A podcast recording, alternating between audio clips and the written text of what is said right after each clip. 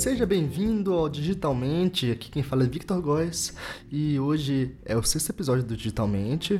É, hoje estamos com uma convidada, um formato novo, é um formato de, de conversa, de entrevista. E hoje eu conversei com a queridíssima Catarine Inis. A Catarina Inis é designer e empreendedora. Ela tem uma empresa chamada Guilda A. E hoje a gente conversa sobre cultura maker, um assunto super interessante que fala sobre design, mas também fala sobre diversas áreas do conhecimento e a ideia também de fazer coisas por si mesmo. A questão do do it yourself, esse, esse termo americano, que nada mais é do que a nossa gambiarra brasileira de fazer as coisas é, do jeitinho, né? Do lado bom do jeitinho. E tem tudo a ver com design e com política também. Então, antes do programa, é, eu gostaria de falar alguns avisos. Primeiro, hoje é dia 12 de abril, sexta-feira, o dia que eu estou gravando isso, e provavelmente o dia que esse podcast vai estar no ar. Portanto, amanhã, dia 13 de abril, sábado, eu vou estar em dois eventos aqui em Belo Horizonte. O primeiro vai ser na PUC é, da Praça da Liberdade, é, que é o iPod, o evento de podcasters mineiros. Eu estarei lá na parte da manhã, e o evento gratuito vai contar com várias oficinas, palestras, conversa, roda de conversa com, com podcasters mineiros. E na parte da tarde eu vou estar no centro de Belo Horizonte, ali na, no centro de referência da juventude, ali do lado da Praça da Estação, para a Criptotrem. A Criptotrem é um evento que está tendo a primeira edição esse ano e vai ser dedicado a atividades rodas de conversa, oficinas e debates sobre o atual contexto de segurança, anonimato, hacking, vigilância e liberdade na rede. Ambos eventos são gratuitos e para maiores informações vocês podem acessar os sites desses eventos. Uh, o iPod é o iPod o iPod, o iPod.com.br. E a CryptoTrain, CryptoTrain, cripto com C-R-I-P-T-O, trem, de trem mesmo, .org. Então vocês podem entrar lá e ver qual é a programação. E também vai ter uma festa no final da, da CryptoTrain, a partir das 5 horas da tarde. Então, quem tiver interesse de, de trocar ideia comigo e de, de ver a programação e de se interessar por alguma, alguma palestra, alguma oficina, é, e de trocar ideia, de conhecer gente mesmo que esteja afim de conversar sobre esses assuntos, é, cara, é só chegar, beleza? Terminados os avisos, então fica agora com o programa. Don't want to feel you, don't want you on my mind, don't want to feel you, don't want you on my mind,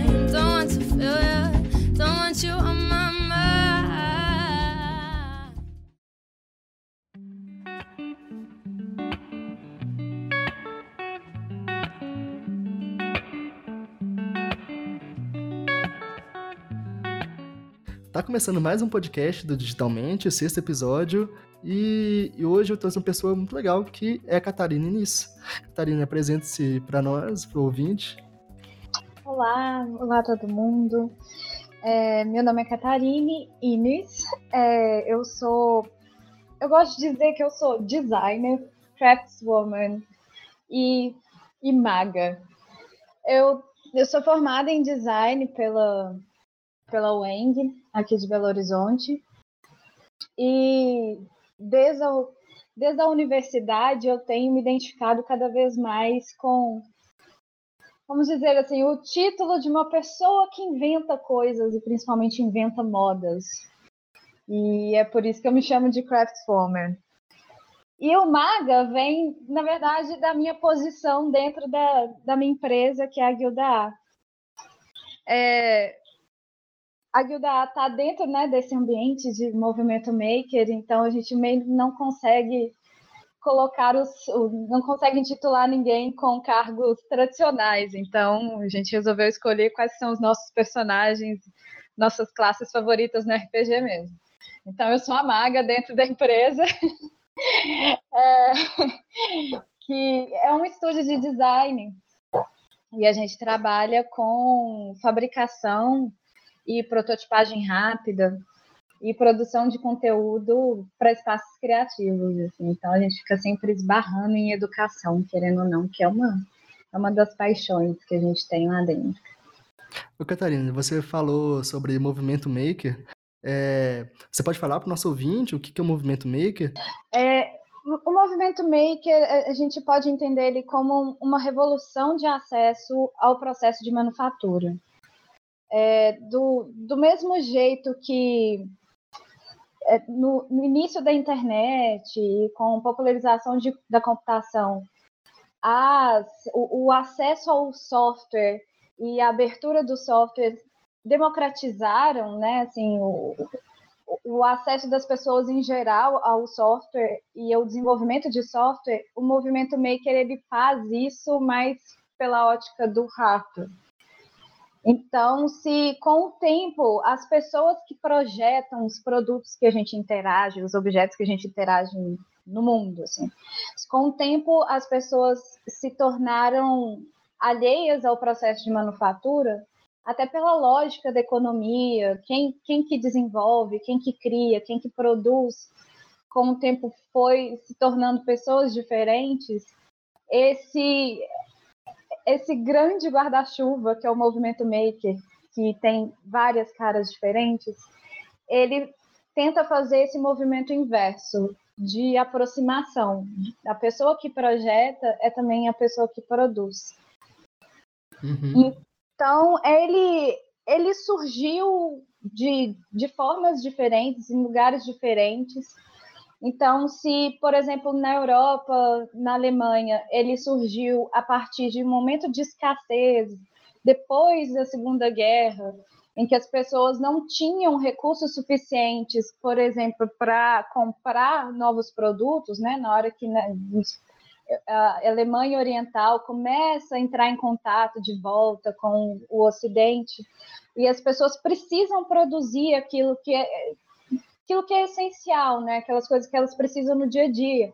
Então, aqueles espaços, aquelas oficinas compartilhadas começaram a crescer, assim, como um movimento que veio da escassez e acabou se tornando parte da cultura. Isso já nos Estados Unidos foi diferente. É, vem muito daquela cultura dos hackerspaces mesmo, né? Das pessoas do cara que é curioso, que quer usar a tecnologia, que quer incluir essa tecnologia na empresa dele.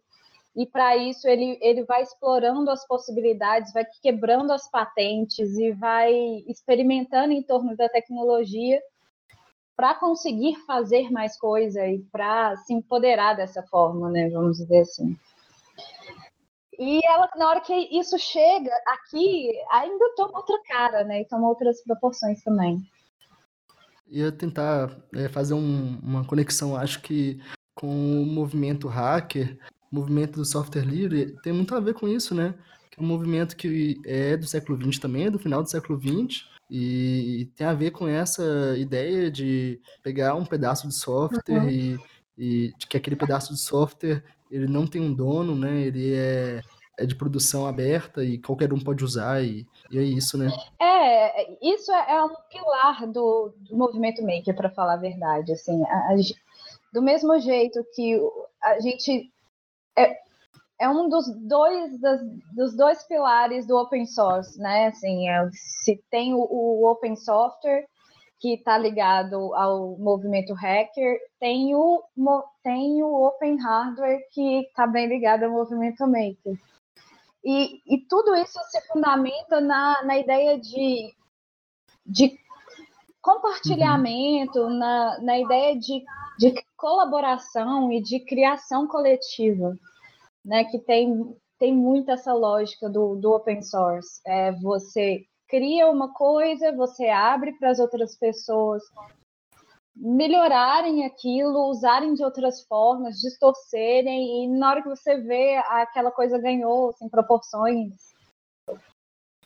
enormes e completamente diferentes. Se a gente viu sistemas operacionais igual Linux no open source, é, open source software ganhar a proporção que o Linux tem hoje e o quão seguro é o sistema, a gente também vê esse outro movimento, esse, essa mesma lógica sendo aplicada uhum. com a, os microprocessadores e as placas como o Arduino, é, SparkFun.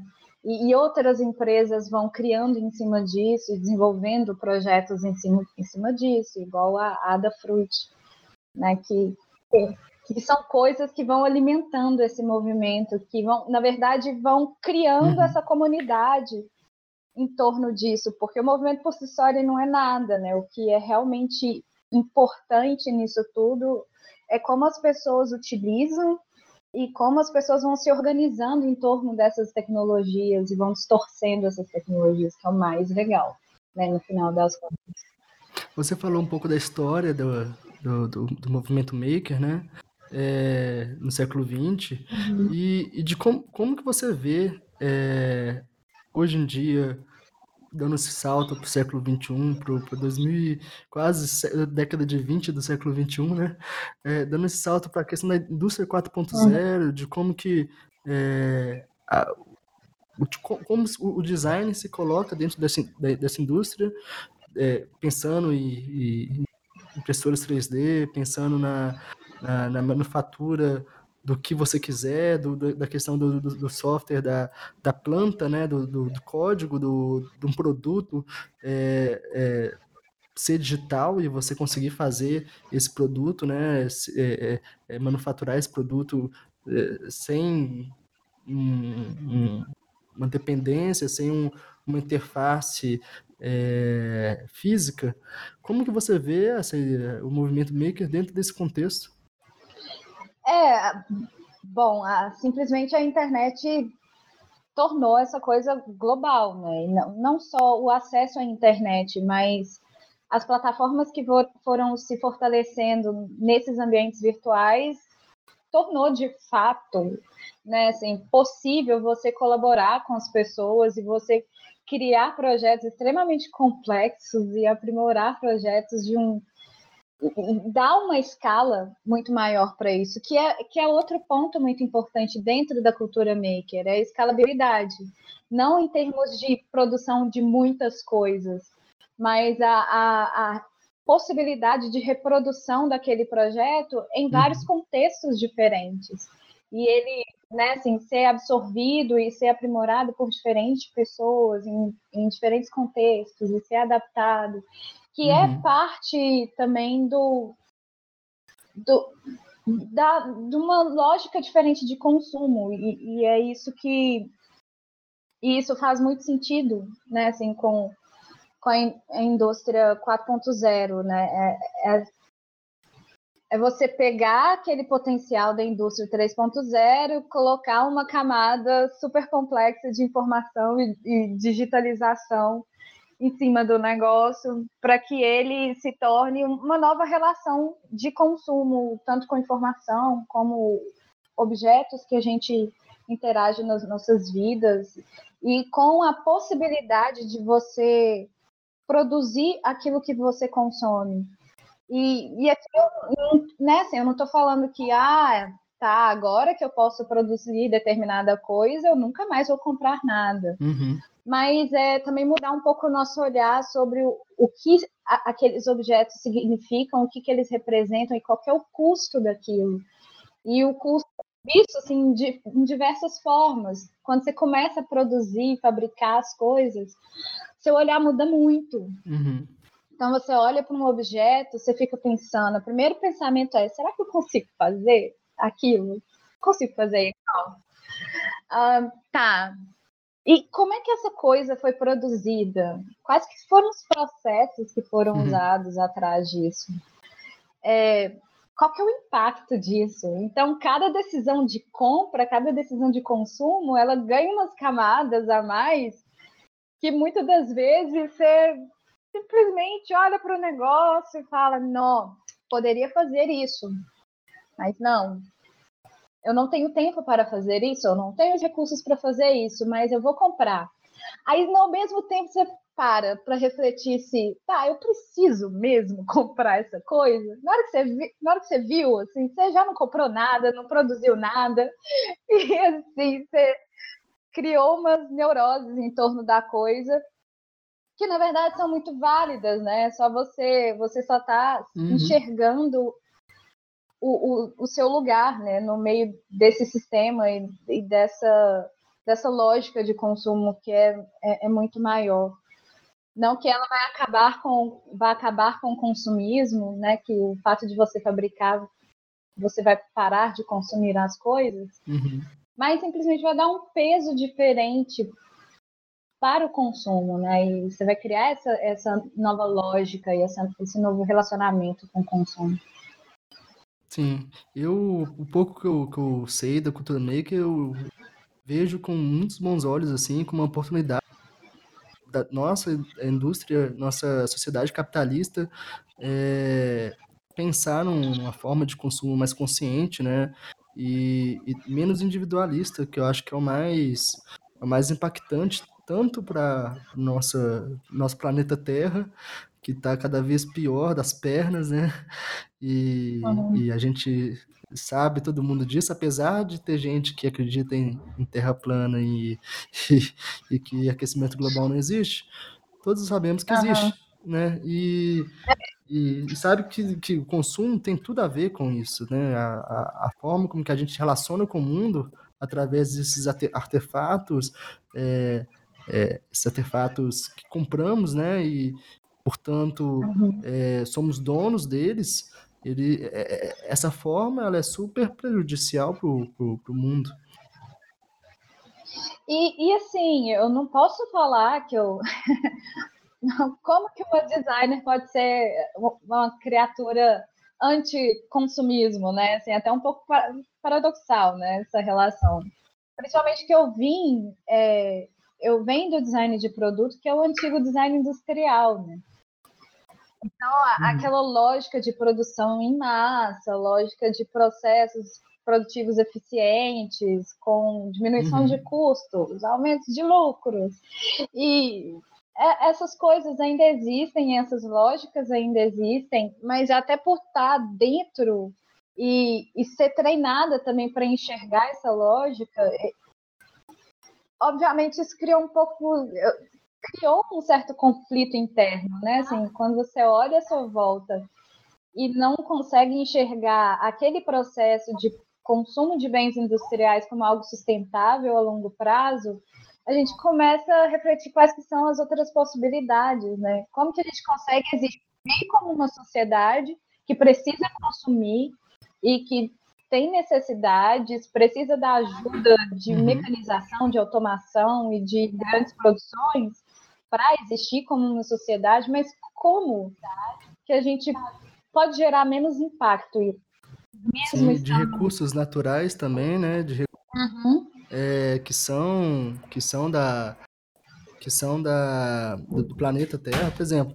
a, a, gente pega a questão da mineração, né? Nós dois somos em, estamos em Minas Gerais e, e, e, convivemos com isso desde que, que nascemos, né? Que, que é. nos entendemos por gente, a gente sabe da, da, que a gente precisa e, e do minério de ferro, né, para uhum. produzir coisas e sabe do impacto disso no, no, no, no, próprio, no nosso impacto direto na nossa nosso cotidiano, seja a qualidade do ar, seja a, a temperatura, né, que cada vez está uhum. mais doida e mais instável, é, impacto direto que tem em Belo Horizonte, né, é, e, e, e o que está falando, eu acho, assim, é, tem a ver tudo, que é, é a forma com que a gente consome, é, tem a ver com, com, com, toda a forma que nós vivemos, né?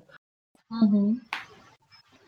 Não, é, é demais. E, e, óbvio que mesmo hoje, eu, eu tentando enxergar, né, estando dentro dessa, dessa cultura já há alguns anos, fazendo parte desse movimento, né? Como se fosse aceita o negócio, né? Mas, assim, mas já me enxergando como parte dessa comunidade, refletindo muito sobre como eu consumo as coisas como indivíduo e, e como que eu produzo as coisas para o mundo, como profissional, como uma designer, é, esses conflitos eles são constantes, assim, desde que tipo de coisa, que tipo de bandeira eu vou, eu vou levantar, né? Assim, como uhum. profissional e como indivíduo.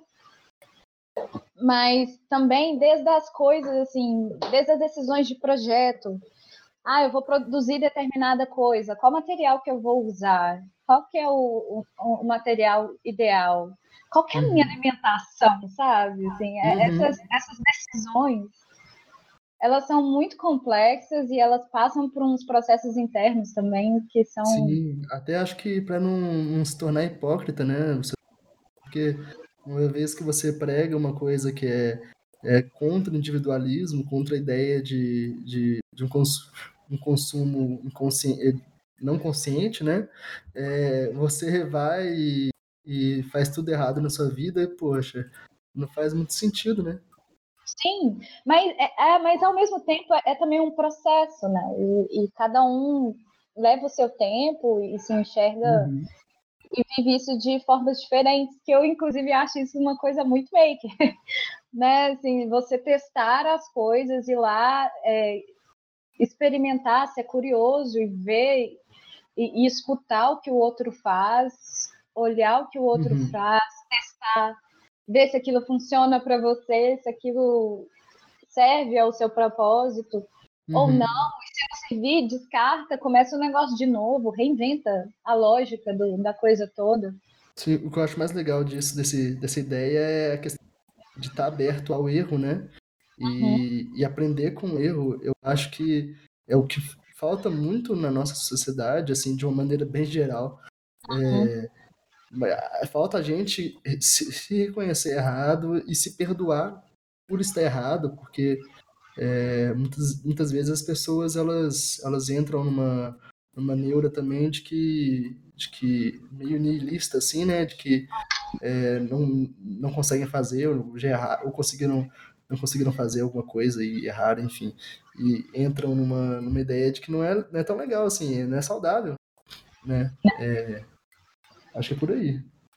Não, é, é demais. E, e, e eu vejo como que isso conversa muito bem, assim, com pelo menos a forma como eu enxergo o, o design, né, que é de onde eu venho, e, e, também como eu enxergo essa cultura e esse comportamento, né, do maker, do fazedor, que é uma coisa que eu particularmente tinha muita dificuldade. E o design iniciou esse meu processo de buscar por feedback e para o retorno e saber escutar que se está errado, que o, as suas decisões de projeto não são ideais. Uhum. É, é natural que é o que é ok, né? Isso acontecer é super ok. E na hora que você vai fazer um projeto que seja em eletrônica, que seja em marcenaria, é, essas coisas elas voltam para você, né? Assim, é, esse, essas más decisões e essas falhas, elas são constantes e você é confrontado o tempo inteiro com a, com a ideia de que você às vezes não sabe fazer aquilo. E que uhum. às vezes você tem que testar e você tem que errar várias vezes até você acertar. Para você achar uma alternativa para aquilo. E, e, isso, assim, é, eu, eu tenho sido confrontada com isso desde o design, desde a prática tradicional, né, assim, de projetar e adequar tecnicamente produtos para produção industrial, até os meus projetos como maker e com de prototipagem rápida e de fabricação digital, a, até o próprio o ato de empreender para mim, que também é uma coisa muito maker na minha cabeça, sabe? Uhum.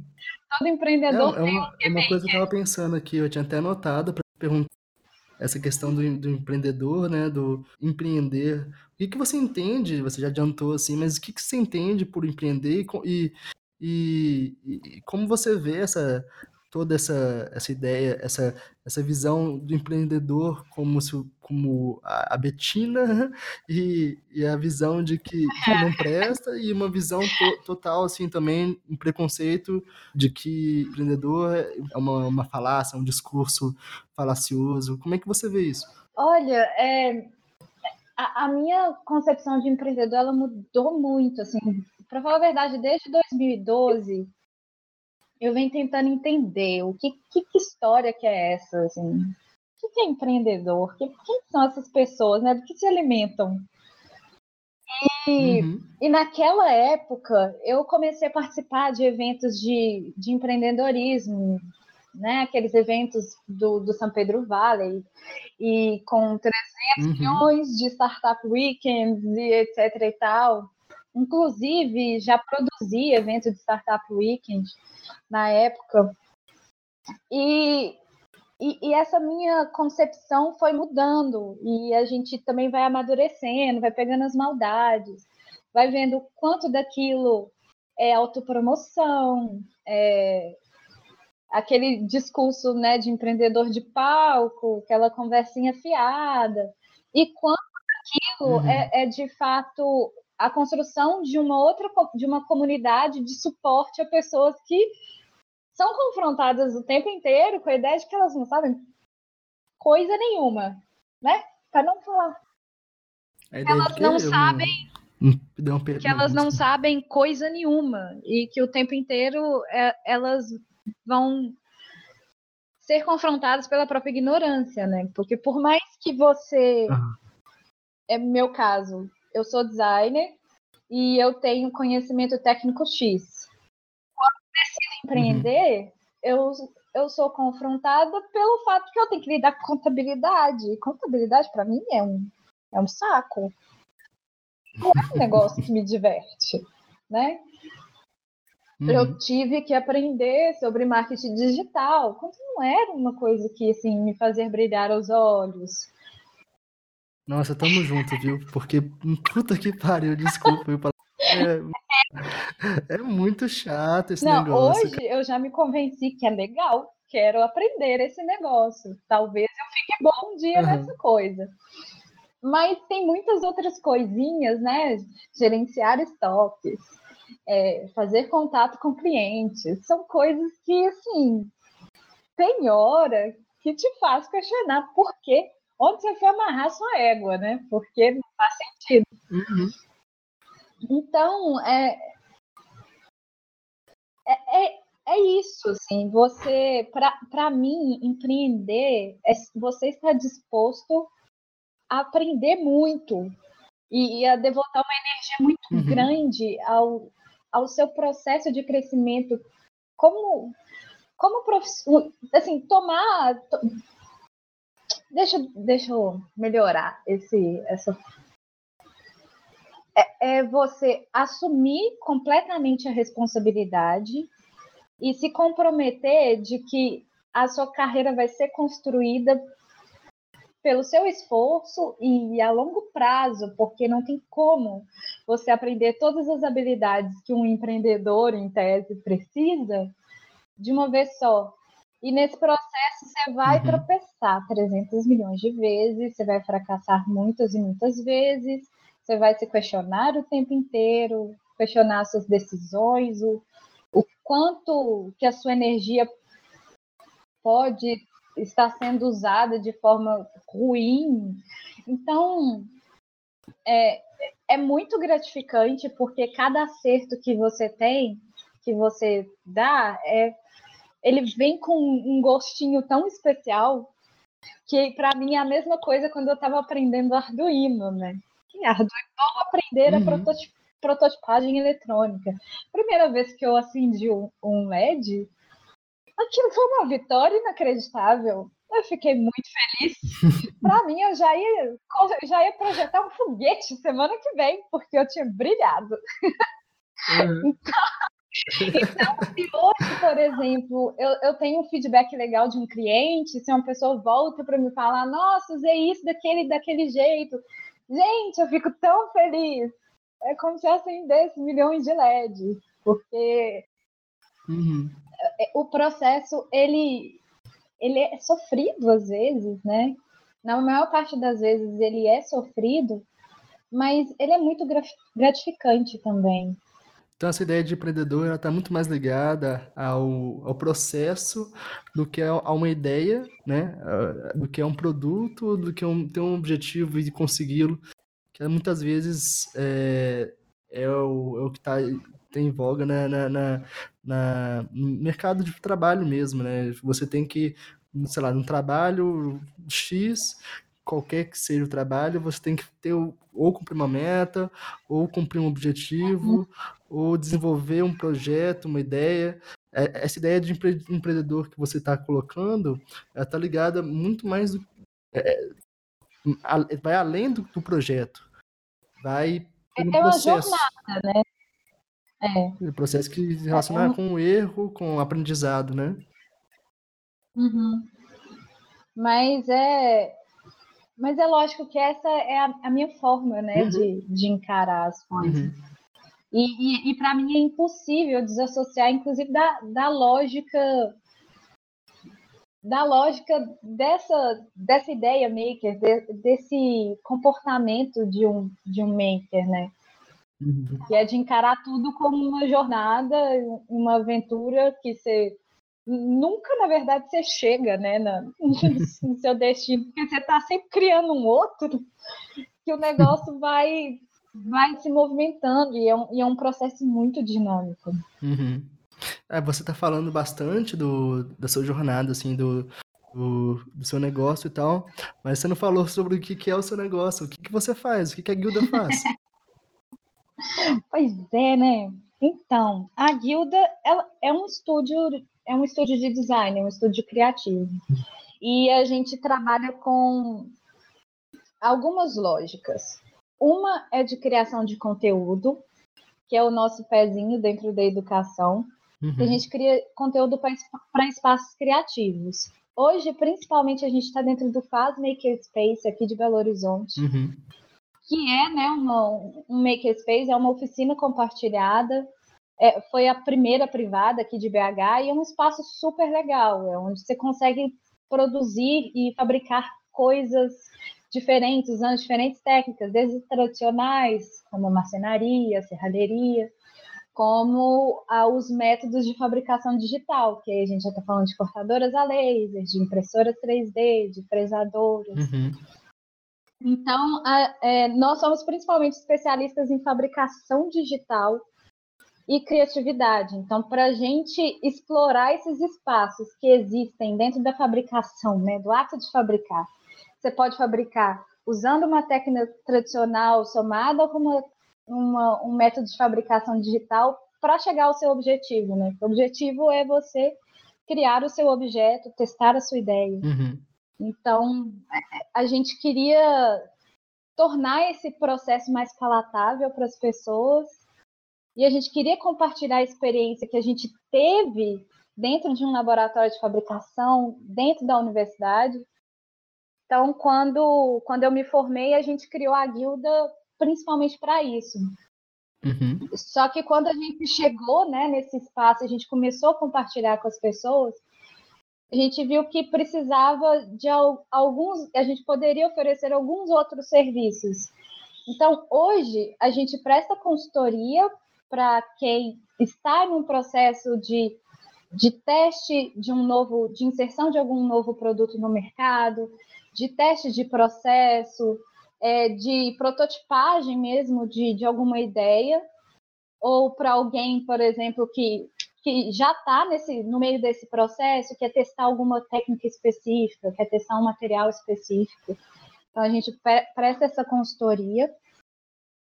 E e outra coisa que agora a gente está testando é de entregar umas, umas experiências makers para contextos diferentes.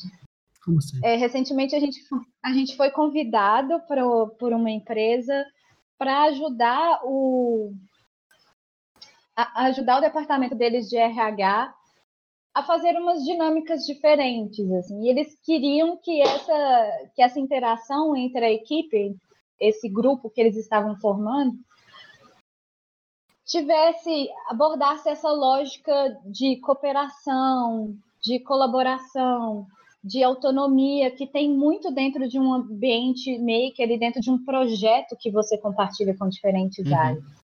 Então, isso é um negócio que a gente está começando a explorar agora, mas já tem. A Guilda fez no início do mês um ano, um aninho de é um existência. Bebê, é um bebê, ué.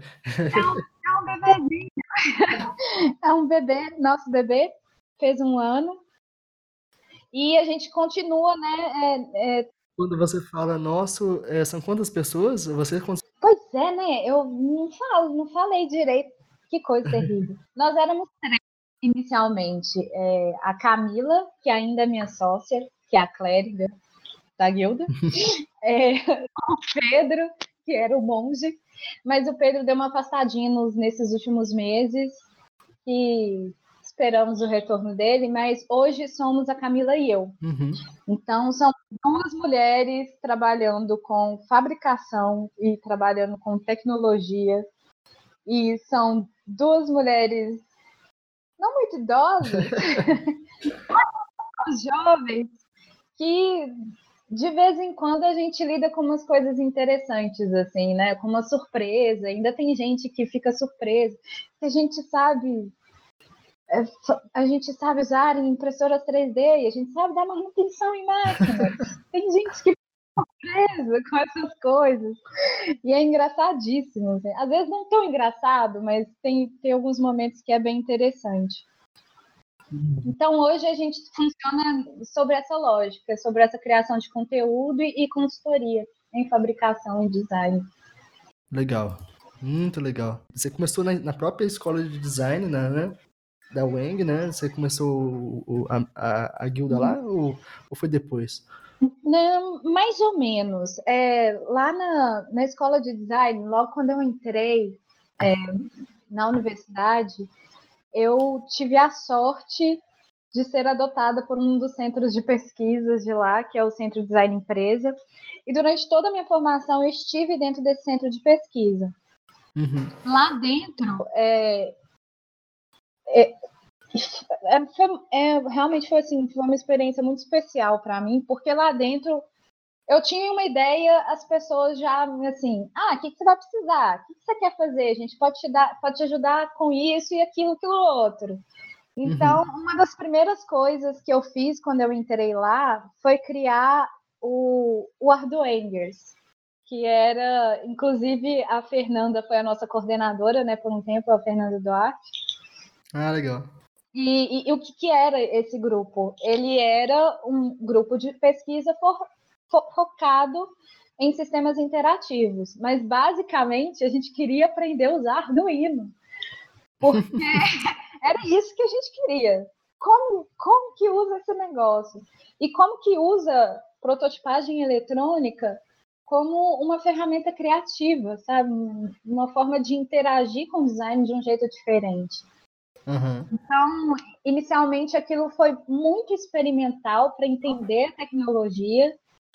E não que eu saiba ela de verdade, né? Aquela, aquela síndrome de impostor sempre me persegue. Ah, mas... Ah, persegue todos nós. Todo mundo, né?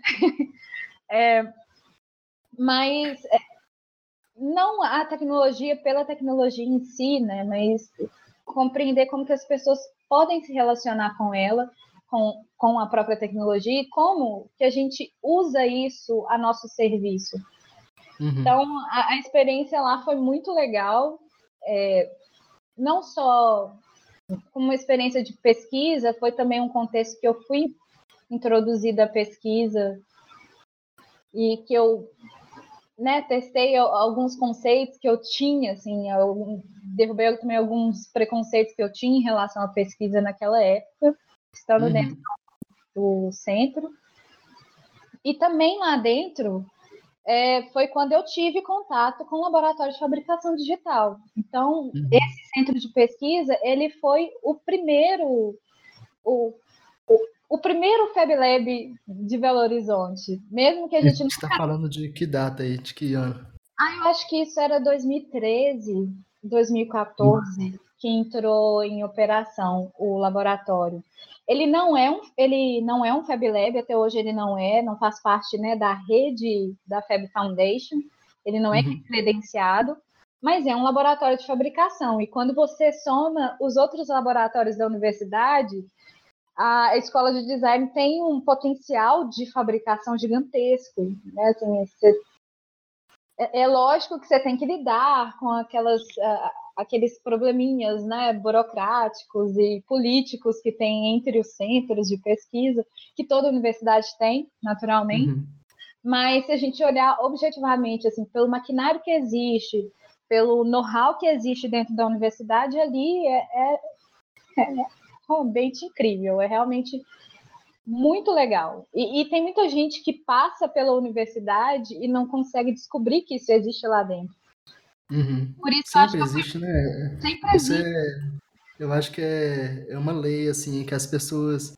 A gente tem uma ideia, né? Acho que é um episódio, um, um assunto, um outro episódio, assim, da gente quiser até animar gravar, já está convidada uhum. de conversar sobre a universidade pública, né?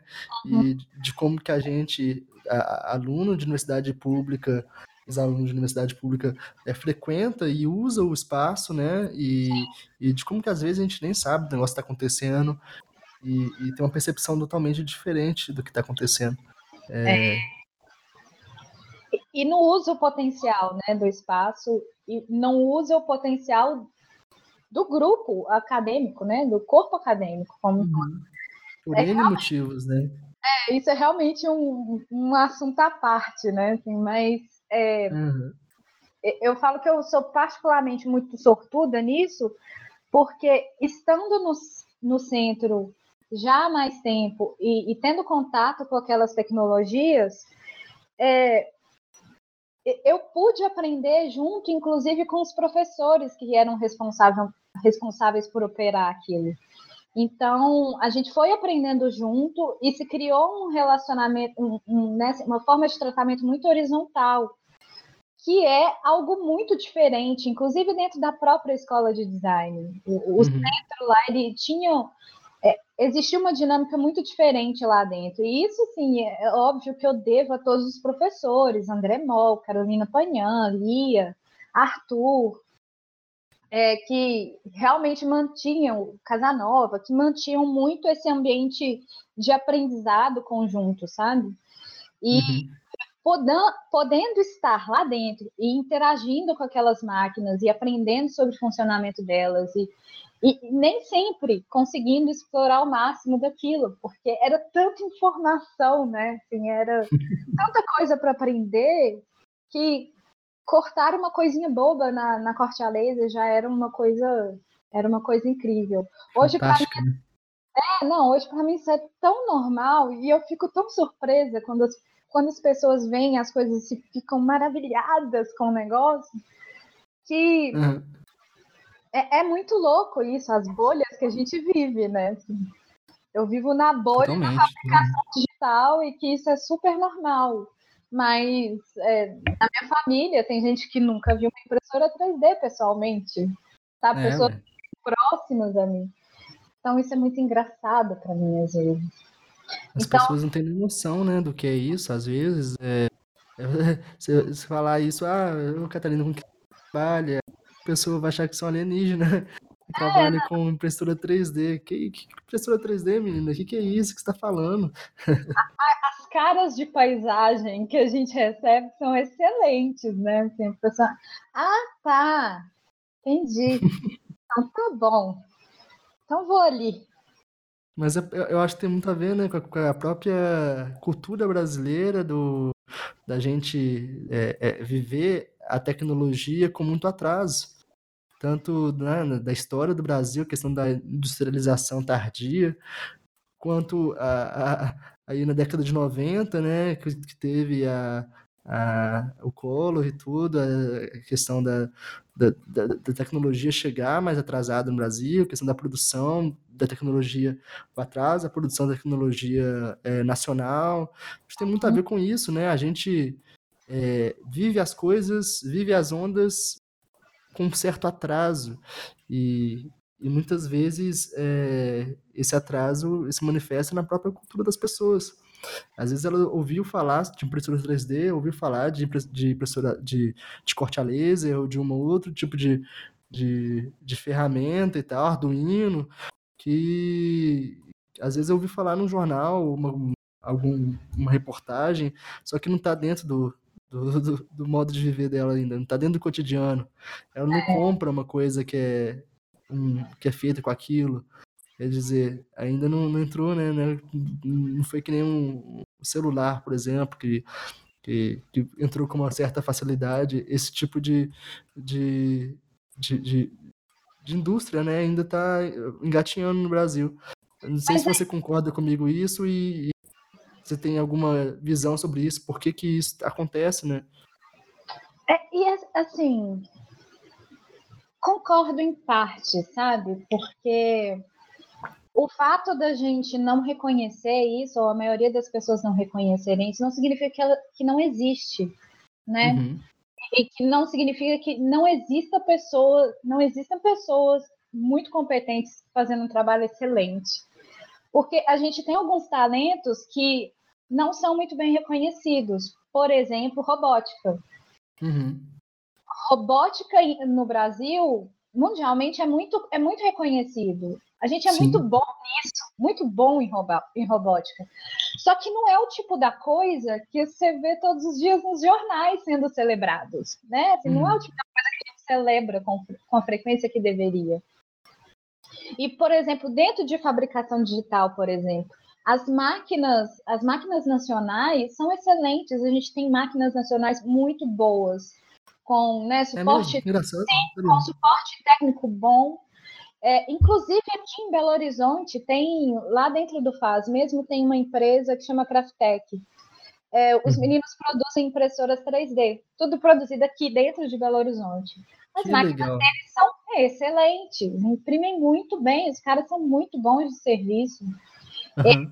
Então, assim, às vezes a gente não vê, as coisas elas existem, elas estão sendo feitas, mas a gente não celebra, porque a gente não tem essa cultura de, de fabricar, sabe? Cultura de valorizar o que é feito pela gente. A gente tende a desconfiar do que é feito pela gente e dar preferência para o que é feito fora, como se o que fosse uhum. fora necessariamente fosse melhor. E não uhum. necessariamente uhum. é, né? Então, isso isso é uma coisa que leva tempo, né, para a gente enxergar as coisas boas que estão aqui do nosso lado também. Parece o mundo mágico dos unicórnios de Catarine, mas essas coisas realmente ah, existem. Lá, na, lá no centro da, da escola de design, a gente usava uma máquina de corte a laser que chama que é da, da marca chamada ICNC. Obviamente, uhum. Não é jabá, né? Não sou paga nem um pouco para falar de nada dos caras, mas assim, é uma máquina boa, é uma máquina robusta. O software é bom.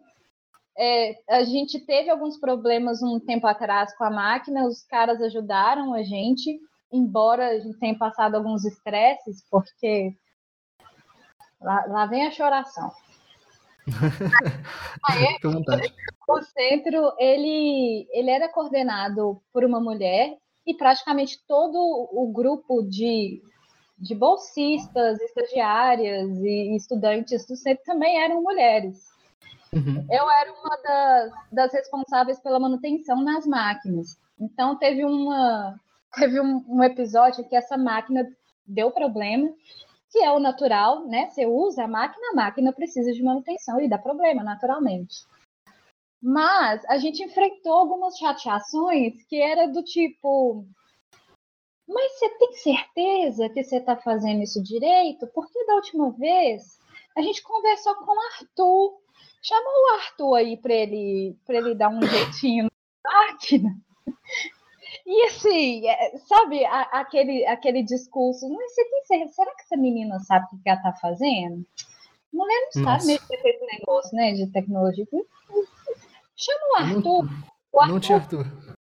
O Arthur não trabalhava mais naquele centro, já tinha um tempo. Assim, é, a gente dava manutenção e conhecia a máquina de trás para frente, de frente para trás, mas a gente ainda tinha que escutar esse tipo de coisa, sabe? Entendi, entendi. O cara que estava acostumado a lidar com a gente, a conversar com a gente, o técnico, não rolava nenhum tipo de estresse, porque ele sabia, a gente já conversava um tempo e ele sabia que, que a gente saberia identificar os erros. Mas toda vez que a gente encontrava um técnico novo, você tinha que escutar esse tipo de coisa, sabe? Uhum. E, e é num ponto de você ter que estressar e você ter que brigar pro, pro cara dar um passo atrás e pensar de onde que está vindo essa dúvida dele. É, é porque qual que é a razão dessa dúvida Pior dele? Que você sabe, né? Aí você fica indignada por isso mesmo, né? É, é como, como diz o pessoal aqui de casa, a gente pega vento na hora que um negócio desse acontece, né? Fica chateado. Mas isso é uma constante, assim, e isso não é exclusivo de quem trabalha com maquinário, que quem está dentro de um laboratório de fabricação. Eu uhum. vivi isso em outros contextos, como designer também. Há um tempo atrás, eu participei de um projeto de, de injeção, de um projeto que era um produto X, e a gente trabalhava com injeção. Uhum. E o processo de injeção é muito complexo e projetar para injeção é um negócio muito chato. Muito chato, porque é difícil mesmo. Então, injeção você fala o quê? Eu, sim, porque eu imaginei injeção, eu imaginei uma, uma agulha. Não, é de injeção plástica. É, uhum. Sabe, praticamente todos os, os, eletrônicos usam muito injeção. Se olhando para um mouse, por exemplo, aquela carcaça hum. que tem aquele plástico lisinho, bonitinho, maravilhoso, provavelmente hum. o seu mouse foi feito pelo processo de injeção. Hum, e o plástico entendi. que usa são muitos diferentes tipos de plástico, dependendo das, né, assim, do, do, do que tipo de performance para o produto você, você precisa. Você injeta o material dentro de um molde. Isso. Você faz um molde, que normalmente uhum. esses moldes são caríssimos e são muito difíceis de serem projetados, os próprios moldes são difíceis de fazer. E você uhum. injeta, você derrete um plástico e você injeta compressão dentro desse molde. Então, o nível de precisão que esse molde precisa ter é muito grande. Por isso, uhum. vai ficando mais caro, né? O molde é caro, as máquinas que são capazes de injetar são caras, são poucos fornecedores no Brasil, por exemplo, que aqui em Minas Gerais, praticamente todo mundo injeta peças para Fiat. Então, você, quando você fala assim que uma pessoa precisa injetar uma coisa usando um fornecedor de Minas, o cara vai ter que parar o, a linha de produção dele da Fiat para injetar o seu produto. Então, uhum. isso assim. Aí vai te cobrar é, mais. É, isso são processos caríssimos, né? Uhum. Então, é, um, algumas vezes nesse projeto eu tive que escutar, ai, mas você tem que entender, né? Porque é difícil, a gente vem aqui e vê essas meninas lidando com o nosso projeto. Não só você, mulher, você é jovem, sabe? Então, assim, é, são essas chateações que, que eu tenho certeza que isso não é exclusividade de designers, né? Uhum. A gente é, exclusividade, não é exclusividade de nenhuma área, né? Não. Porque, né, esse tipo de coisa acontece em todo lugar. Acontece em todo lugar. Então, essas, essas chateações, elas acontecem, né? E a gente vai aprendendo a lidar com essas coisas. Uhum. E dentro da bolha da gente, a gente sofre menos, né? Quem na, na comunidade maker, a gente sempre esbarra com todo mundo o tempo inteiro. Então, essas desconfianças, elas, é, elas vão diminuindo até você não sentir aquilo mais dentro da bolha. Mas na hora que essa bolha começa a interagir com outras, é que você é lembrado né, dessas, dessas questões. E às vezes é, é bem chato né? Mas hum. parte, faz parte da vida. Isso que é verdade. Legal.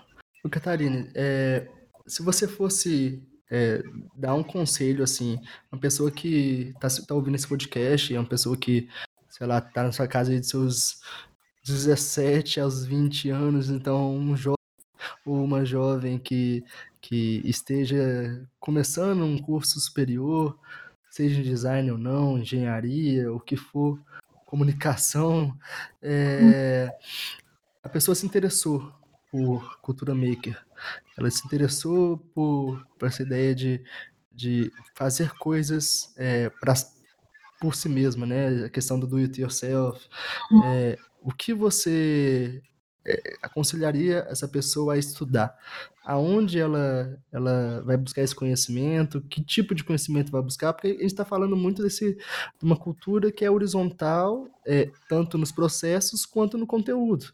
Precisa saber de muita coisa, de coisas diferentes, né? de áreas diferentes. Então, como é que você é, é, é fala para uma pessoa que está querendo começar, querendo estudar essa área, por onde começar? Acho que o primeiro ponto assim, é identificar o, o, o que te chama mais atenção. Que tipo de coisa que você gosta? Porque vou, vou, dar o meu exemplo, por exemplo. Dar o meu exemplo, por exemplo, é ótimo. Mas assim, eu, eu, eu sou levemente nerd, eu gosto de livros estilo Senhor dos Anéis. É, levemente? É, bastante, né? eu gosto de ficção científica, então tem algumas coisas que chamam muito a minha atenção, tipo uhum. é, produção para cinema, produção de é, é de artigos para serem usados em filmes, em cenários. E hoje tem muita gente que produz esses conteúdos para o YouTube, por exemplo. O cara ele faz uma réplica da luva dos espectros do anel do Senhor dos Anéis. Uhum. Então, o cara mostra o processo do início ao fim que ele usa, ele usa, ele, ele mostra as técnicas que ele usa. Então, eu acho que o primeiro ponto é se identificar. Ah, eu quero aprender uma coisa, e pode ser que essa coisa seja difícil de aprender, então eu vou, eu vou escolher um contexto com que eu me identifique mais, porque você uhum. se distrai da dificuldade toda. Né? Então, recentemente eu, eu iniciei um projeto que era assim: eu ia fazer uma réplica, eu ia fazer a réplica da, das luvas Nazgûl. Ah, que legal. Joia, né? Só que uhum. o que eu precisava? Eu precisava fazer uma luva de base e eu precisava testar alguns. Eu queria testar alguns materiais diferentes para fazer, para simular aquelas placas de metal, aquelas placas uhum. de proteção da luva. Então, primeiro, eu escolhi esse contexto que eu me identifico muito e que eu ficaria muito feliz em ter uma luva Nazgûl. Então, isso. Depois, eu precisava aprender a costurar para fazer a luva de base. Eu poderia comprar uma, uma luva pronta? Poderia, mas eu queria aprender a costurar. Eu queria entender qual que era a lógica de fabricação de uma luva, quais que são as coisas que são importantes para você fazer uma luva, que tipo de material, como que você costura, quais são os tipos de costura. Então, eu arranjei a desculpa da luva para aprender a costurar. Foi essa. Uhum. Minha... Na hora você fez, que eu... Você fez isso de, de, de, explícito, assim, pensando já em, em costurar, ou no final do processo você pensou, eu, acho que a luva foi só um pretexto. Não, a gente, assim, a, a, nosso subconsciente funciona de umas formas engraçadas, né? Eu, eu entrei nesse projeto para aprender a fazer acabamento no EVA, porque o meu hum. projeto de referência, os caras usavam EVA. Mas eu queria hum. testar também o acabamento no papel Paraná. Então, no, o início do processo foi: ah, eu quero fazer essa luva porque eu quero fazer o acabamento metálico em EVA em papel Paraná. Nem cheguei uhum. nessa etapa ainda, porque eu inventei várias modas no meio do caminho. Então, na hora que eu comecei a fazer a luva, eu fui confrontada com algumas informações. Eu fui aprender como que as luvas medievais funcionam. Ah, aquela, re... aquela luva usada no filme, ela é uma luva gótica. Como que são as luvas góticas? É um buraco sem fundo, você né? Tem que fazer uma pesquisa, você tem que fazer uma pesquisa aprofundada de como que eram as, as vestimentas góticas no período tal que você quer retratar, que tem que parece, quer dizer, que o Tolkien buscou como inspiração para o Nazgûl. É, o que o pessoal da Weta Workshop, né, que foi a galera que fez, que projetou essas, uhum. essas armaduras. Então, na hora que eu precisei criar esse modelo e eu fui atrás da, de entender como que as luvas medievais eram construídas, por que, que eu fui fazer isso? Porque aquelas placas, elas são montadas de uma forma específica, elas não eram colocadas direto na luva de base. Aquelas, aquelas escaminhas dos dedos eram costuradas primeiro em uma tira de couro. Então, para entender como que era esse processo de construção da luva, eu fui, eu fui esbarrando em vários outros conhecimentos, em vários outros assuntos. E aquilo, aquele, esse processo de descoberta ele é muito interessante. Você começa com vou construir uma luva, na hora que você viu, você está pesquisando sobre é, luvas medievais, sobre uhum. o processo de costura com couro, com tecido X, com, com a sarja, com brim. Então, assim, você já está descobrindo materiais diferentes, você está descobrindo quais são os diferentes tipos de costura que você pode fazer, costura interna, costura externa. É, você aprende. É, por exemplo, eu também queria usar a fabricação digital, né, no final das contas, aqui estou, eu não queria ficar cortando o EVA na mão, não queria ficar cortando o papel Paraná na mão.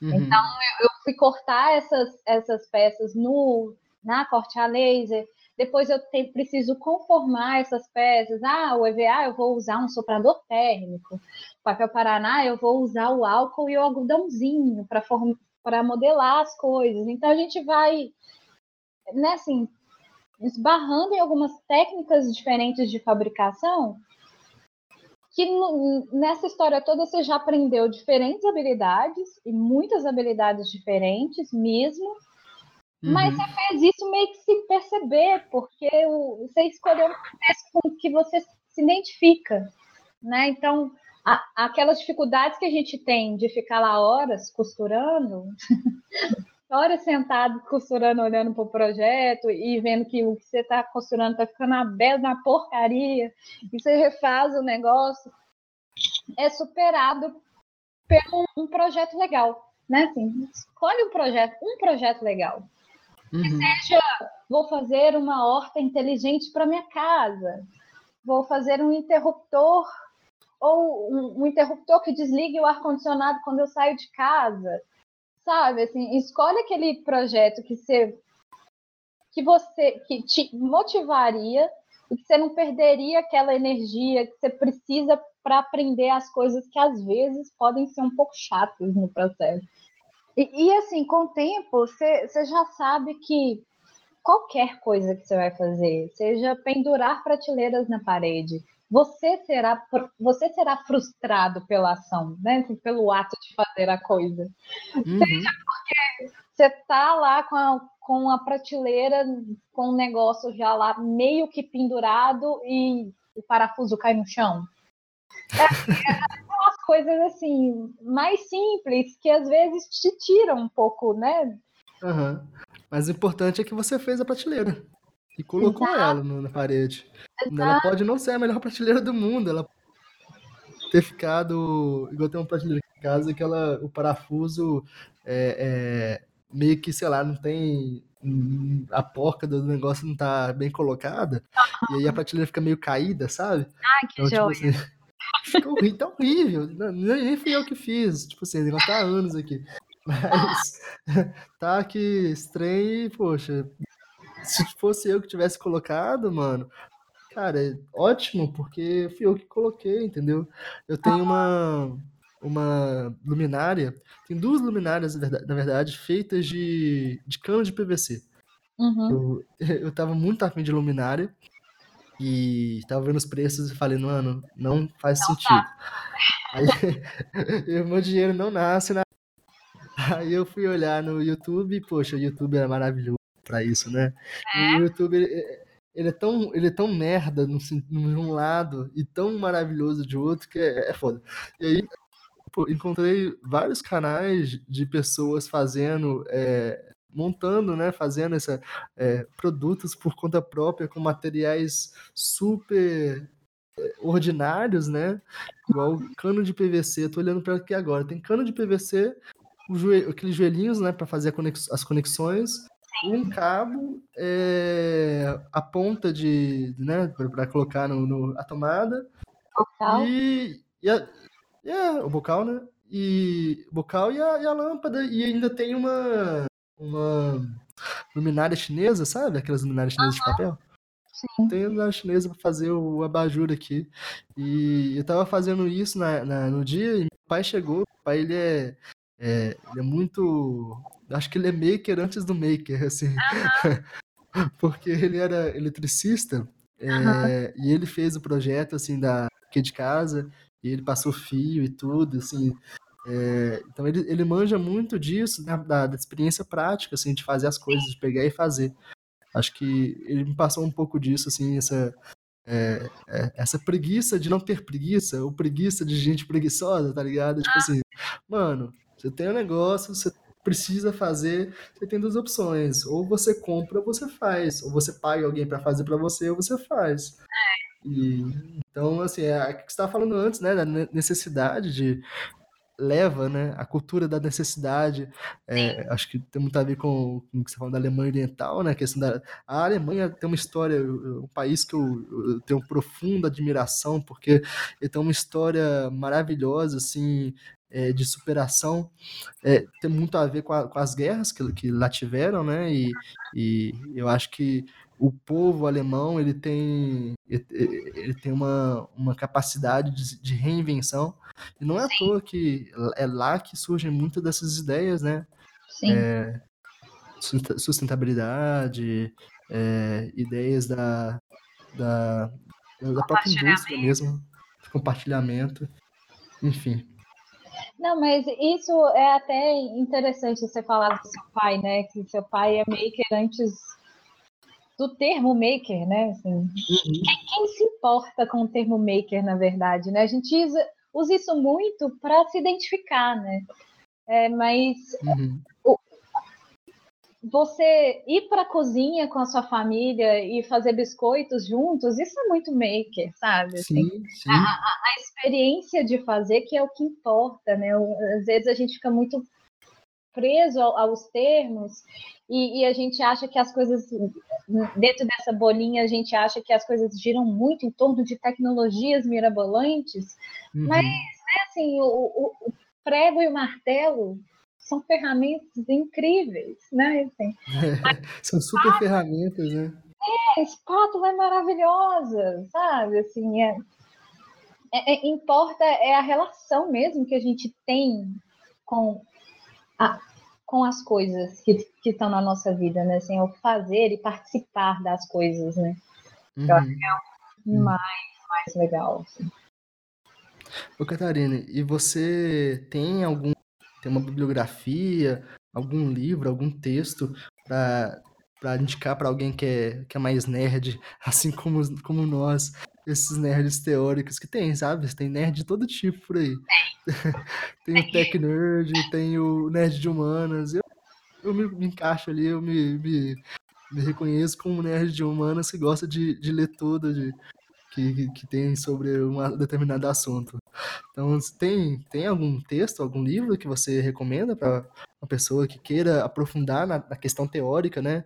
Saber como é a história, a, a ideia, a filosofia por trás né, disso tudo. Uhum. É, tem alguma coisa? Olha, tem. É, para para quem né, para quem é, realmente tem um interesse mais acadêmico, acho que vale a pena em alguns atrás de alguns livros, igual do Chris Anderson, que chama Makers, é, uhum. é, The New Industrial Revolution. Acho que essa é uma das leituras básicas, né, assim, que todo mundo passa por elas. Mas tem também alguns textos, como o do David Lang, que é o, Zero to Maker. E, e eu acho também que vale muito a pena dar, dar uma olhada nos textos do ai, do, do centro de pesquisa dentro do Media Lab que, que gerou, na verdade, o formato do Fab Lab. Acho Media só... Lab da, do MIT? É, do MIT. Que é com. É, acho que o centro chama Bits and Atoms. É, é assim, você vê que a, a, forma, né, como, ele, como eles operam é, é, bem seguindo essa lógica. Então, tem vários centros que são bem interessantes lá dentro, mas esse Bits and Atoms é, principalmente foi dele que surgiu esse modelo de makerspace que a gente foi adotando, né, assim, que foi proliferando. Que é de fabricação, que são esses laboratórios de fabricação digital, que é seguindo, né, aquela lógica do fabrique qualquer coisa que foi de onde né, surgiu a, esse modelo do Fab Lab, que era uma disciplina, aí o cara montou um laboratório para suprir a necessidade dessa disciplina, e, e, esse formato de laboratório ele foi exportado né, para o resto do mundo. Então, uma referência excelente, é realmente os diversos centros do Media, no Media Lab do MIT, que eu acho que é realmente uma referência excelente Mas também tem outras referências bem mais palatáveis para quem não está assim, que quer ler um pouquinho a respeito, quer saber um pouco mais, mas também não, não quer cair nos textos acadêmicos e não, não quer isso tudo também. Tem um livro que o Adam Savage lançou esse está lançando, né, esse esse mês, que chama Every Tools a Hammer. É basicamente ele falando como que é a vida de um maker. E, e se você acompanha o, o canal dele no YouTube, o canal do YouTube dele eu acho que assim é o melhor exemplo de cultura maker que pode ter, assim. Pra quem não sabe, o Adam Savage é o, um dos caras forças, né? É, do Mythbusters. E, e assim, o canal dele é incrível. Ele trabalhou durante anos dentro da indústria do cinema, né? Fazendo é, aqueles modelos que serviam para filmagem, trabalhando com cenário. Então, o cara entende muito de fabricação. E, uhum. e o uhum. que é mais legal, ele convida gente que diferentes tipos de makers nesse mundo para participar de projetos com ele. Inclusive, a, o da luva, que eu estou replicando, hum. é de um desses episódios que tem no canal dele, que é junto com Bill Moran, é, Bill Doran, que é também, um, também outro cara que trabalha com modelagem para cinema e tal. Uhum. No Instagram tem muita gente também que, que tenha, esteja produzindo conteúdo? tem essa. Inclusive, eu tenho uma pessoa que eu sigo que eu tenho um crush inacreditável nessa mulher. Ah, eu sei de que você está falando. É, muito foda, muito foda. Ela chama Laura Kamp. Uhum. Alemã, né? É, ela é alemã. Os projetos dela são incríveis, assim, mas o mais legal é que ela fala muito sobre esse estilo de vida que ela adotou, que é esse estilo maker, né? De fazer as coisas e experimentar as coisas. E o que é mais uhum. legal, assim, ela vai dando muitas dicasinhas bobas, sabe, que fazem toda a diferença na hora de produzir alguma coisa. São alguns hacks e, né, assim, a, a, algumas dicas de segurar uma ferramenta de um jeito diferente que acelera muito seu processo, que resolve o problema. Ah, que legal. Então, é, ela usa muito essa lógica que é ela também eu conheci pelo canal do, do Adam Savage. Aí tem a Simone Gertz, que é sensacional. Tem um casal de designers que eu amo, que chama Ivan and Caitlin, que eles também eles fazem uns projetos mais assim. Ah, nossa porta tá terrível. Vamos vamos reformar a porta. Ou hum. vamos com resina hoje. Então, assim, os caras falam também como que você mantém um pequeno negócio, como que você fabrica em pequena escala para um contexto de pequenos negócios. Então, tem muita gente produzindo muita coisa legal no, no YouTube hoje. A maior parte deles ainda é tudo em, em inglês, né? Uhum. Mas, a, aos poucos, a gente vai vendo também uma galera aqui produzindo. Já tem, já tem programa no canal Cultura que fala sobre o, o contexto maker, eu acho que chama Conexão Maker, se não, se não me engano. Então, é, lanç... é, então Tem, lançando... Eu acho que na Conexão Makers ou me parece um nome muito parecido com uma, uma, uma série, né, da, daquele canal Meio Mensagem, sabe? Aquele canal de comunicação, eles têm uma série, ou tiveram uma série, não sei se continua, sobre o movimento maker também. Esse Conexão Maker, eu acho que ele é no, no canal Cultura, que, hum. que, é, que é inclusive quem, a, quem apresenta é a Gabi do Olab, que é outra referência super legal também, está sempre produzindo muita coisa. Tem a, a tem o Mal Maker aqui, lá em São Paulo, que ele também vem sempre para Belo Horizonte, produz uhum. muita coisa legal. Já tem uma galera que é, que é mais diferentona, assim, né? Que é bem maker, que é igual o Ertel, que é um artista que produz usando muito fabricação digital e marcenaria. Ele mistura as coisas de um jeito muito legal. Tem o, o Guipinho, que é da bonecaria, que ele realmente trabalha com bonecaria, mas de vez em quando ele que é um que né, assim, é um, uma arte muito tradicional e muito antiga, mas ele convida as novas tecnologias de vez em quando para conversar com isso, sabe? Legal, legal. Esse negócio de arte digital me, me interessa bastante. Né? Não, tem muita gente muito massa produzindo.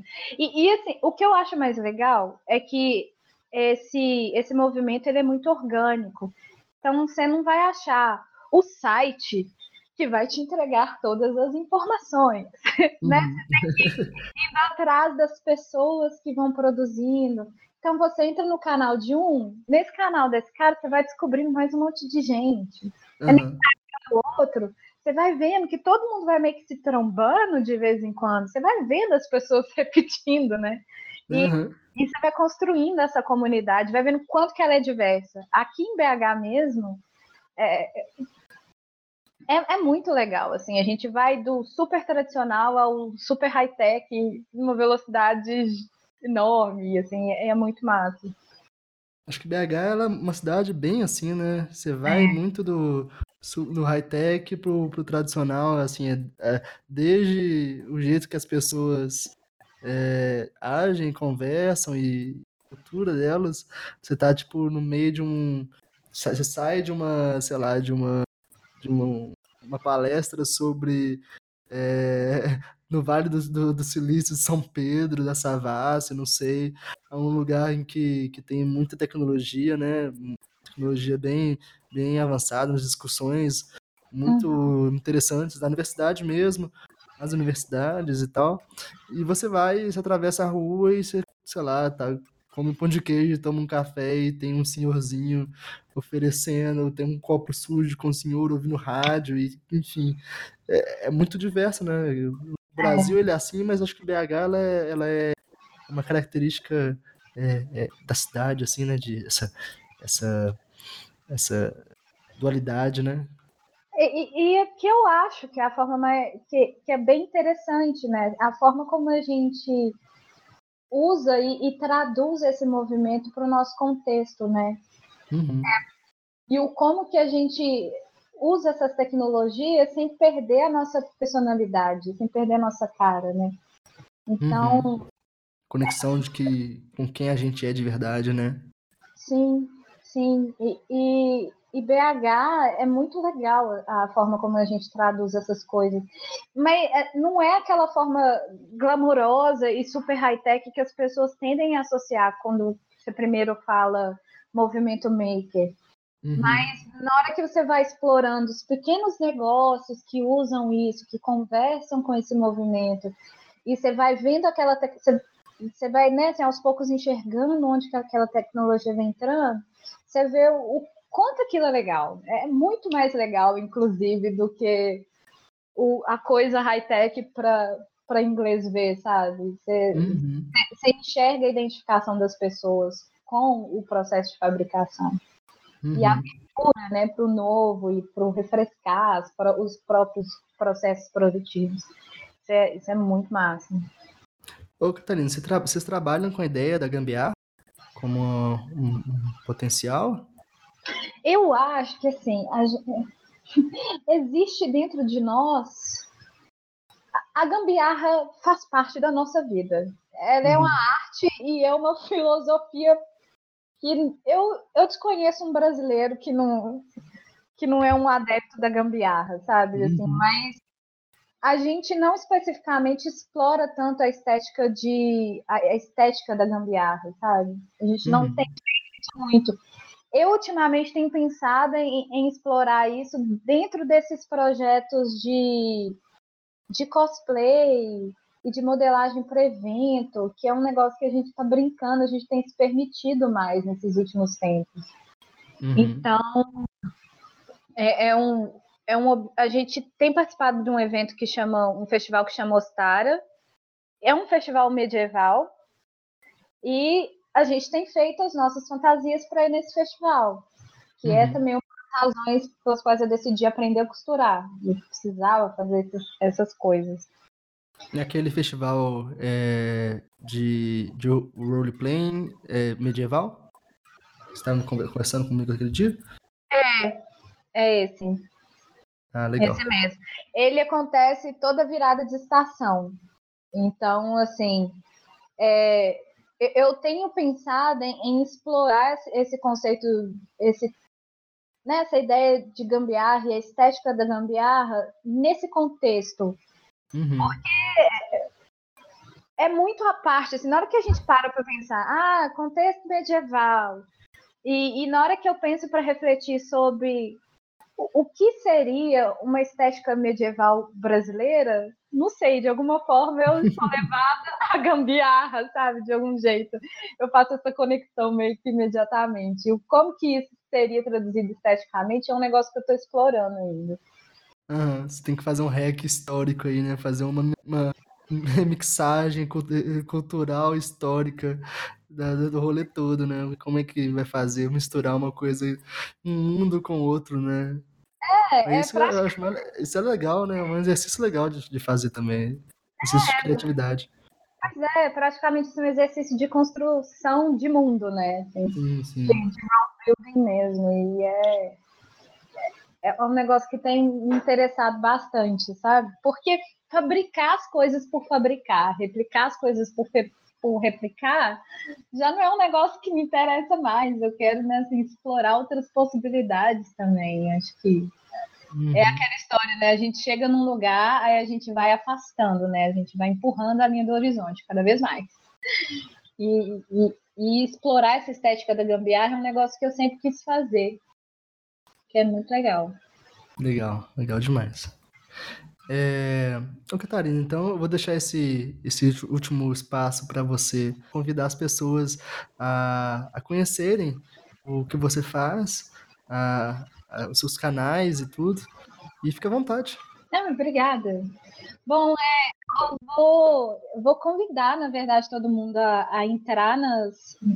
Seja no Instagram da Guilda, da Guilda A, é, né, o, o nick é Guilda A BC no, no, Instagram. Na verdade, em todas as mídias. A gente usa muito Instagram, que é onde que é onde a gente faz as lives. Então, enquanto a gente está trabalhando nos projetos, é, inclusive esse da luva, a gente fazia umas lives mostrando em que etapa do projeto a gente estava. Ah, vamos trabalhar com modelagem hoje, então vai ter a live da modelagem.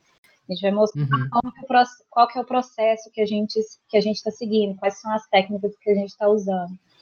Então, isso é uma coisa que a gente gosta de fazer no nosso Instagram, que é uma oportunidade que a gente tem de conversar com as pessoas imediatamente, né? Então, às vezes é uma dica que alguém dá, ah, usa tal coisa, tal cola funciona melhor. É, é, é um, um, canal de, de comunicação muito interessante. A gente tem explorado isso, isso bem nos últimos tempos, ou pelo menos tentado.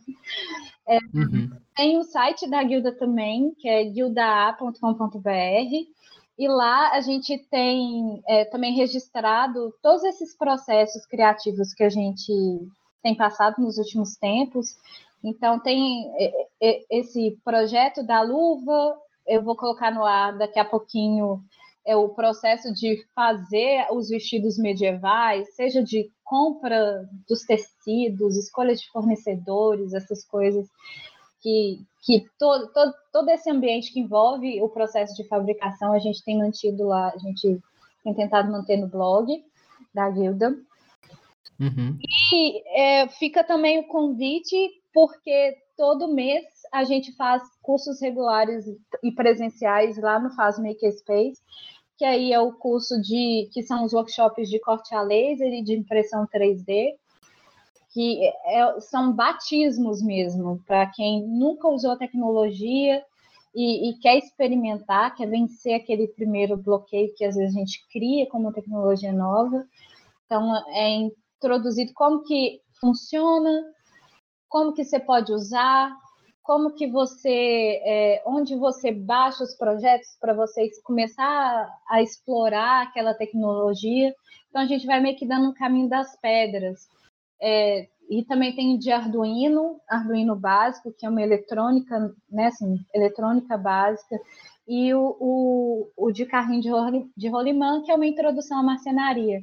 Então, a gente uhum. gosta de manter esses quatro pilares que a gente acha que a gente acredita que são com essas, com essas quatro habilidades, o corte a laser, impressão 3D, marcenaria e prototipagem eletrônica, você produz qualquer coisa nesse universo. Então, é, pretendemos incluir outras coisas né, no futuro, mas eu acho que com essas quatro coisas já dá para a gente brincar bastante. E qual é o perfil do pessoal que vai que faz esses, esses cursos com você? A gente tem alguns. Tem, por exemplo, os estudantes né, de áreas criativas diversas, seja os estudantes de design, arquitetura, é, alunos de escola técnica, também a gente vê bastante. Tem também um, um, um pessoal que é microempreendedor, Sabe aquele uhum. produtor local da Moca? da loja Moca? Aquela galera. Tipo, tem, tem uma empresa, aí o cara produz parte dos produtos dele lá dentro do, do próprio Faz Makerspace, ou quer introduzir um, uns processos diferentes, também é bem recorrente. E tem aquele curioso clássico, né? O cara é uhum. advogado, mas ele quer aprender a programar em Python e usar uma impressora 3D que é mais oi. A galera existe. Ah, existe. E galera, a gente é pobre, gasta dinheiro tudo. É o melhor, assim. Essa galera existe. Mas é, é, é, é, muita, é muita gente, assim. Às vezes o cara, ele é. Ele tem uma empresa e ele quer realmente mudar o processo produtivo dele, incluir algumas coisas novas, ou a pessoa realmente está entrando na área criativa, ou está estudando e, e, quer explorar algumas ferramentas diferentes, assim, são normalmente esses os mais comuns. Uhum. Nossa, muito legal. Eu já cansei de falar com você que eu, eu te admiro para um caralho. Ah, é recíproco, com certeza. Valeu. E, poxa, muito obrigado por ter vindo, vindo aqui, assim, vindo aqui, né, totalmente metaforicamente falando, né? Estamos gravando é, via distância, assim, mas é muito obrigado mesmo de, por, por ter dado essa atenção e é, por, por digitalmente, assim, é um projeto que eu tenho tocado é, muito sozinho e assim até agora era um projeto que eu, eu eu sentava e conversava sozinho para o microfone, olhando aqui para o teto, olhando para a tela do computador. Uhum. E conversar com uma, uma pessoa é muito legal, porque né, é, é a troca de, de uhum. experiência, a troca de figurinha, de, de mundos diferentes, né? E, e assim, é, é o que eu quero que o, que o Digitalmente seja, seja esse hub de, de pessoas legais, de pessoas que, que estejam é, pensando é, diferente, fazendo diferente, fazendo mais, sem esperar em troca, né? Sem esperar. É, o negócio não é sobre ganhar dinheiro, não é sobre é, chegar no final do. do né? A vida é, é outro tipo de, de, de, discurso aqui que a gente está tentando trazer, é, tentando conversar. Mais, né? É um pouco mais. É, é, tem muito, a vida é complexa. É, uhum. é, o mundo é complexo e, e, é muito difícil a gente é, é, ter uma solução sozinho, né? Quer dizer, não existe solução sozinha, a solução é compartilhada, porque é. os mundos são compartilhados. E essa, assim, por mais que tenha gente no, no nosso governo que, que acha que os problemas complexos se solucionam com soluções simples, é, a gente acredita o contrário e a gente batalha pelo contrário, né? Porque uhum. a gente sabe que as coisas elas não estão nada fáceis. Primeiro, deixa eu agradecer, porque assim, eu fico muito feliz com o convite, inclusive, se quiser chamar mais vezes, aceito. Acho ótimo. Já está convidada. Não, demorou. Valeu demais, assim, eu, eu, gosto muito de falar a respeito, e eu acho que a gente tem que falar, né, sobre essas, essas alternativas diferentes. E, e, uhum. E, esses projetos são, como digitalmente, são importantes até para assim, né, a gente iniciar essa conversa mesmo. A gente só precisa sim, sim. abrir o canal para que outras pessoas né, se sintam à vontade para compartilhar mais coisa com a gente, né? Então, sim, assim como outras pessoas já fizeram para a gente, né? E, e a gente consumiu informação e igual a gente estava conversando sobre podcasts, consumo de podcast antes da gravação. Hum. É, isso é, poxa, a mídia ela tem um papel extraordinário na questão da educação, hum. de contar história e de dar essa oportunidade para a gente aprender. Né?